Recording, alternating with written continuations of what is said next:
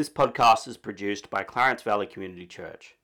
If you benefit from our ministry and you would like to support us, details can be found at our website cvcc.com.au. There you can also find out more details about our church. We're going to be reading from that parable uh, in Matthew chapter 13, verse 44. The kingdom of heaven is like a treasure hidden in a field, which a man found and covered up. Then, in his joy, he goes and sells all that he has and buys that field. I also invite you to turn ahead in your Bible to Mark chapter 10, verse 21. And Jesus looked at him, loved him, and said, You lack one thing. Go sell all that you have and give to the poor, and you will have treasure in heaven, and come follow me. Let's pray. Heavenly Father, as we come to your word today, I pray, Lord, that you would help us to understand the gravity of these words, Lord, the, the, the great treasure that you are, the great treasure that it is to seek first your kingdom and its righteousness, Lord. We, I pray, Lord, that uh, you would give us great understanding and uh, great desire to follow after you with all of our heart, Lord. And I pray, Lord, if there's anyone here today who has not found you as the greatest treasure of their lives, Lord, I pray that you would save their soul and, and reveal yourself to them in such a powerful way that they would truly follow you with all their heart, Lord. And I pray for these things in Jesus' name. Amen. In this passage, Jesus tells us what the kingdom of God is like. He tells us it is like a treasure hidden in a field that a man found and covered up, and then he goes and sells all that he has and buys that field. For that is what the kingdom of God is like. The man in this parable, the, the, he found something that was of greater value than everything else that he had. And he was willing to give it up for the sake of that treasure. Have you found anything in your life that you are willing to sell all that you have and give up everything else to gain? Well, that is what this man found. He found something he was willing to do that for. And the other question would be uh, uh, what are you living for in your life? Is there anything in your life that you'd be willing to give full devotion, full service, and even if need be, give your life for? This is what this man found. Jesus, in the parable, is teaching the people about the kingdom of God. God's invisible kingdom in which one may enter through faith in Jesus. You know, the Apostle Paul, in his letter to the Philippians, explains the motivation of his life. If you turn in your Bible to Philippians chapter 3, verse 7, Paul speaks, has just spoken about his past life, the things that he had in this world. And then he says in verse 7, but whatever gain I had, I counted as loss for the sake of Christ. And then he goes on in verse 8 and he says, Indeed, I count everything as loss because of the surpassing worth of knowing Christ Jesus my Lord. For his sake I've suffered the loss of all things and count them as rubbish that I may gain Christ. Is there anything in your life which you would be willing to say, I count everything else as rubbish in comparison to that one thing. He goes on in verse 9, he says he, that he wants to be found in Christ, not having a righteousness of his own that comes through the law, but that which comes through faith in Christ, the righteousness from God that depends on faith. And he says he wants to know him, that is Christ, and the power of his resurrection, and that he may share in his sufferings and become like him, even in his death. This was the motivation of Paul's life. This is what happened to him when he found Christ. You know, Paul was once a Pharisee, he was a respected leader within Israel. He had a status, he had a position in this world. He was a Jew. He considered himself part of God's chosen people, God's covenant people. And outwardly, he lived a, a, moral life. As a Pharisee, he seemed to be blameless. As a Pharisee, he seemed to be in right standing with God. But everything changed one day for Paul.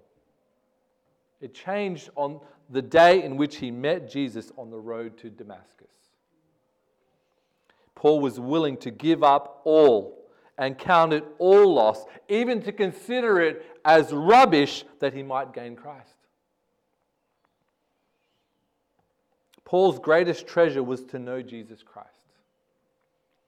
Paul was like this man in the parable who was not looking for the treasure, but stumbled across it. The man in the field wasn't looking for treasure. He was going about his way and he stumbled upon this treasure and he found it and then he went away and sold all that he had so that he could buy that field because in that field contained the most important thing in his life. When Jesus called Paul, he forsook everything and followed him. What about the disciples? What about the early followers of Jesus? If you turn in your Bible to Matthew chapter 4, verse 18, we see the calling of the first disciples of Jesus. Uh, in verse 18, uh, chapter 4, verse 18, while walking by the Sea of Galilee, he saw two brothers, Simon, who is called Peter, and Andrew, his brother, casting a net into the sea, for they were fishermen. And he said to them, Follow me, and I'll make you fishers of men. Immediately they left their nets and followed him. And going on, the, on from there, he saw two other brothers, James the son of Zebedee, and John his brother, in the boat with Zebedee their father, mending their nets, and he called them. Immediately they left the boat and their father and followed him. These men were willing to forsake all. They left their job, their career, their family. They left their father in the boat. Immediately they left. When they saw the treasure that was Christ and they heard the call of Christ, they left everything behind because knowing Him was more important to them than anything else. They saw His value. Have you discovered this in Jesus? Have you found the treasure that is Christ? Do you know a Jesus that is so valuable to you, that is more valuable to you than your money, than your possessions, than anything else, than even family and friends? The kingdom of God and Jesus is worth more than anything else.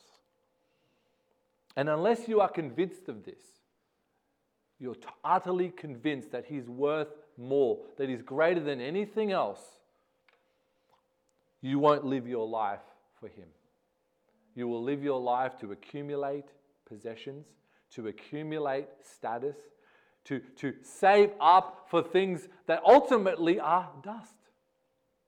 For what is your house and your car and your possessions and anything you own but dust? One day it will be dust. But those things that you store up in heaven, as in the second story of the young man, Jesus said that he lacked one thing. And what was it that he lacked? He lacked a full commitment and devotion to God and Christ.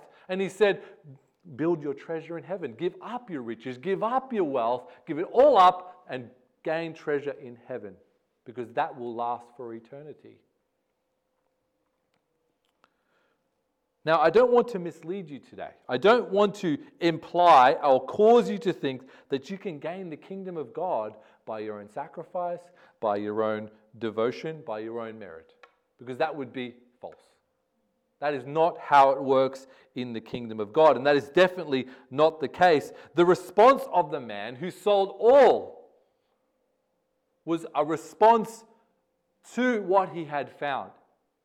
He responded to finding that great treasure. And Paul also, likewise, when he found Christ, he wasn't seeking Christ. Christ appeared to him. When Christ called Paul, and he saw his sinfulness, he saw the treasure that was Christ, he saw the salvation in Jesus.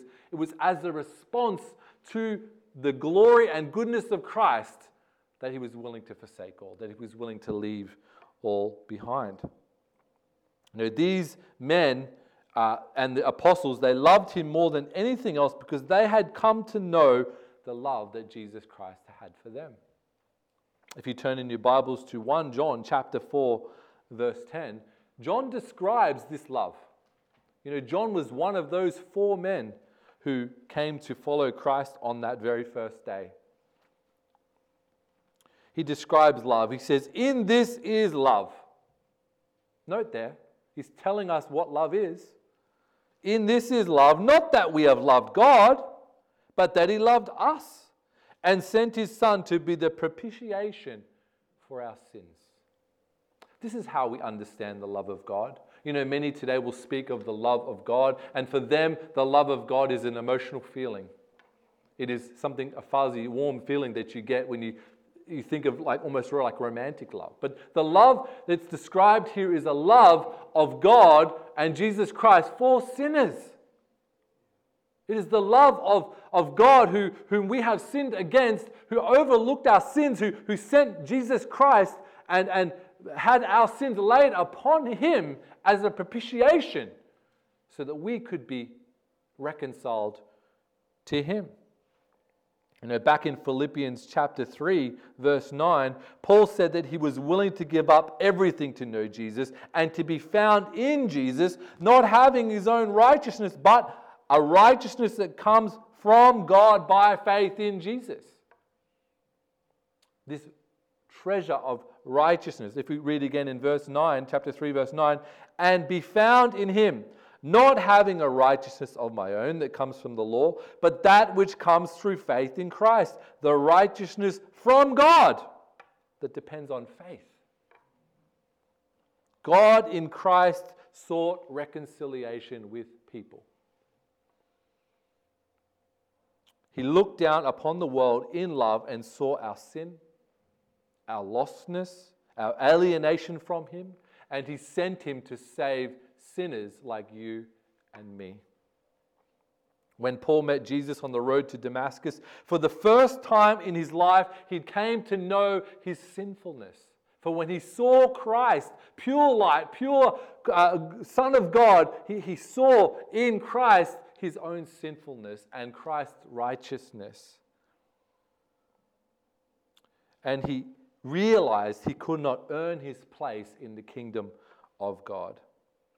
That it was only through faith in God's Son and that he could be saved. That only in Jesus Christ, in the sacrifice made upon the cross for sinners, when Jesus became a sin offering, a substitute for sinners, taking upon himself the wrath of God, the wrath of Paul, the, the, the wrath that Paul deserved to take upon a cross.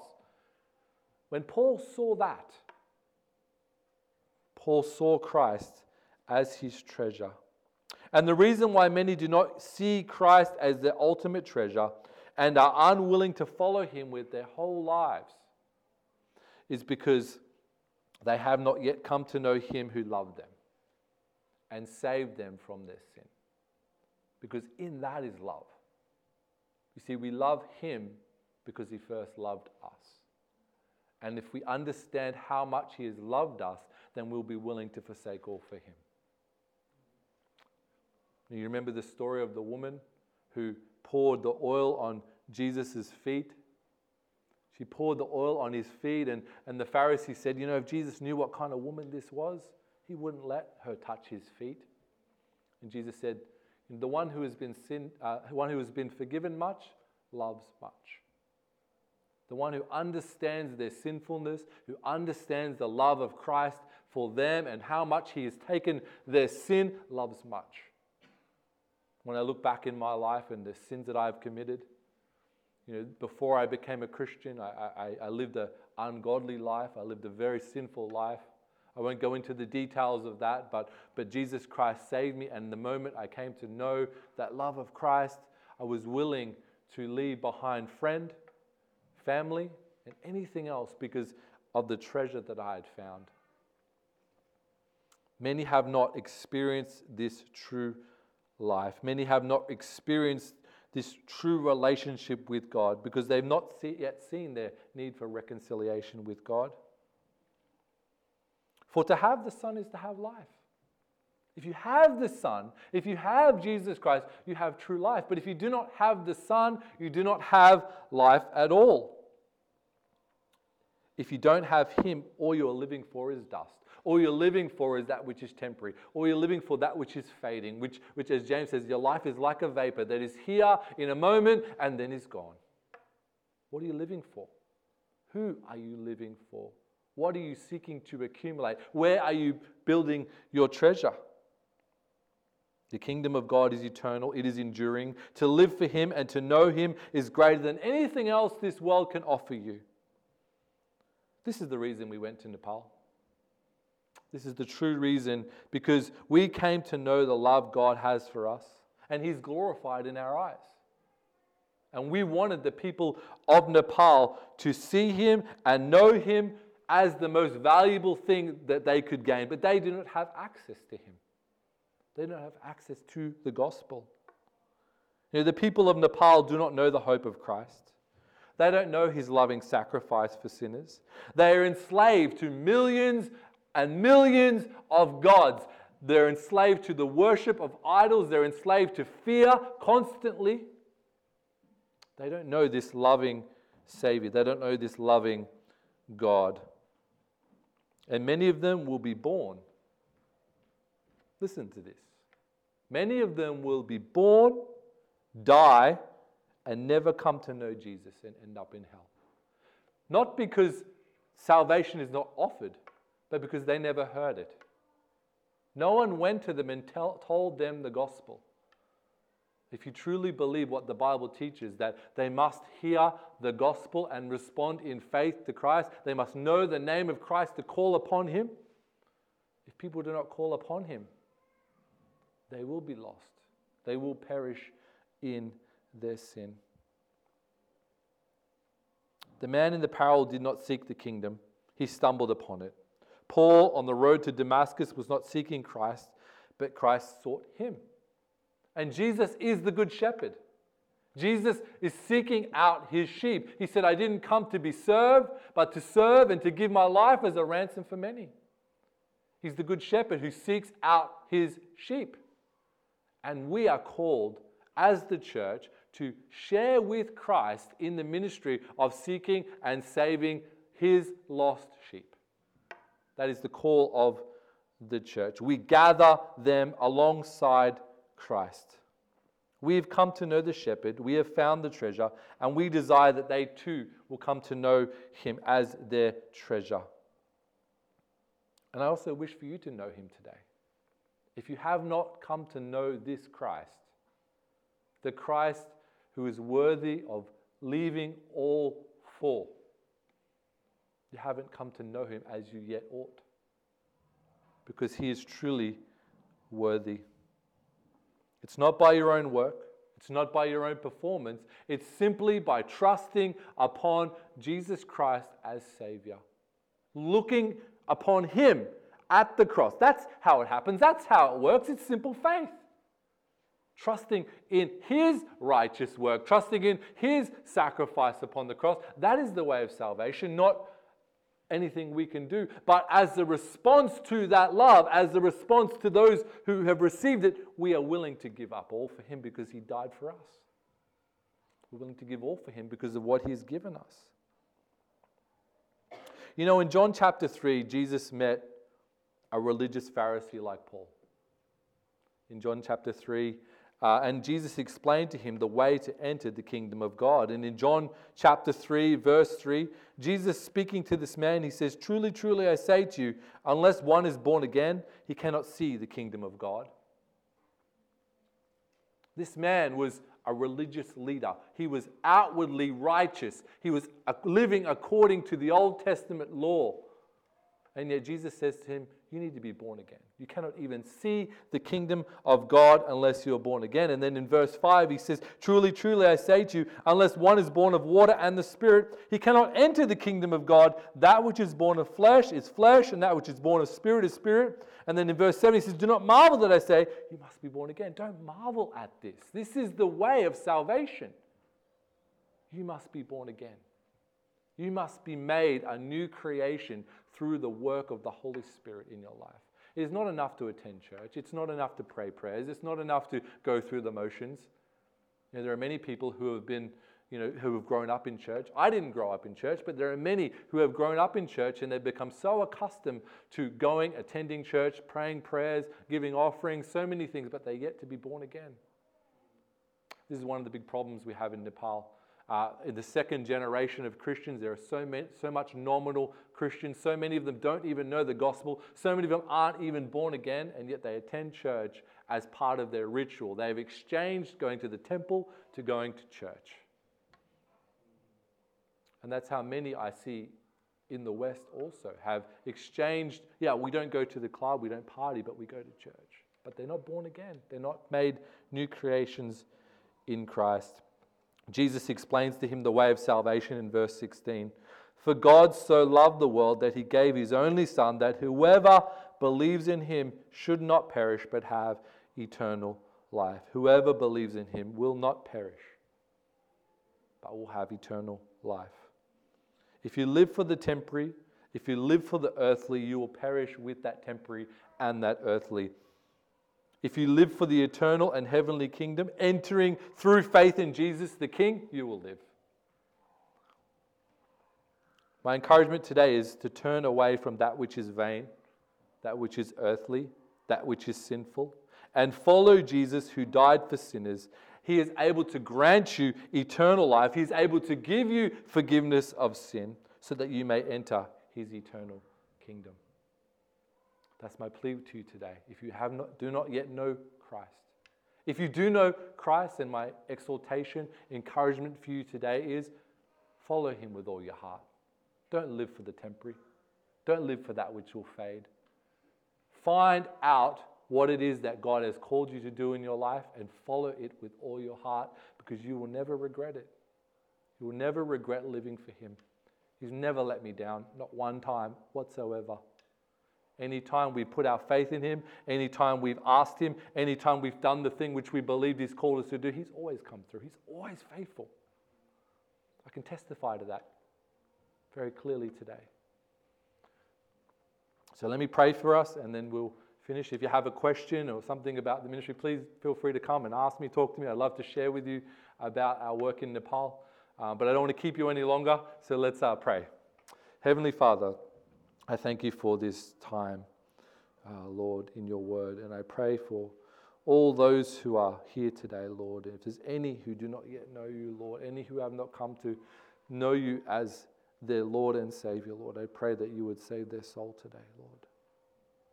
And Lord, I pray that you would call um, many uh, into your service, Lord, to make your gospel known uh, to those people around them, Father. That they would live for that which is eternal, live for that which is enduring, Lord, and that you would help us all to be willing to give up whatever it is we have for the sake of the kingdom of God, Lord, because that will last forever. So, Lord, I thank you for this, uh, these people, Lord, these dear people, Lord, and uh, for my brothers for this opportunity, Lord. In Jesus' name, amen.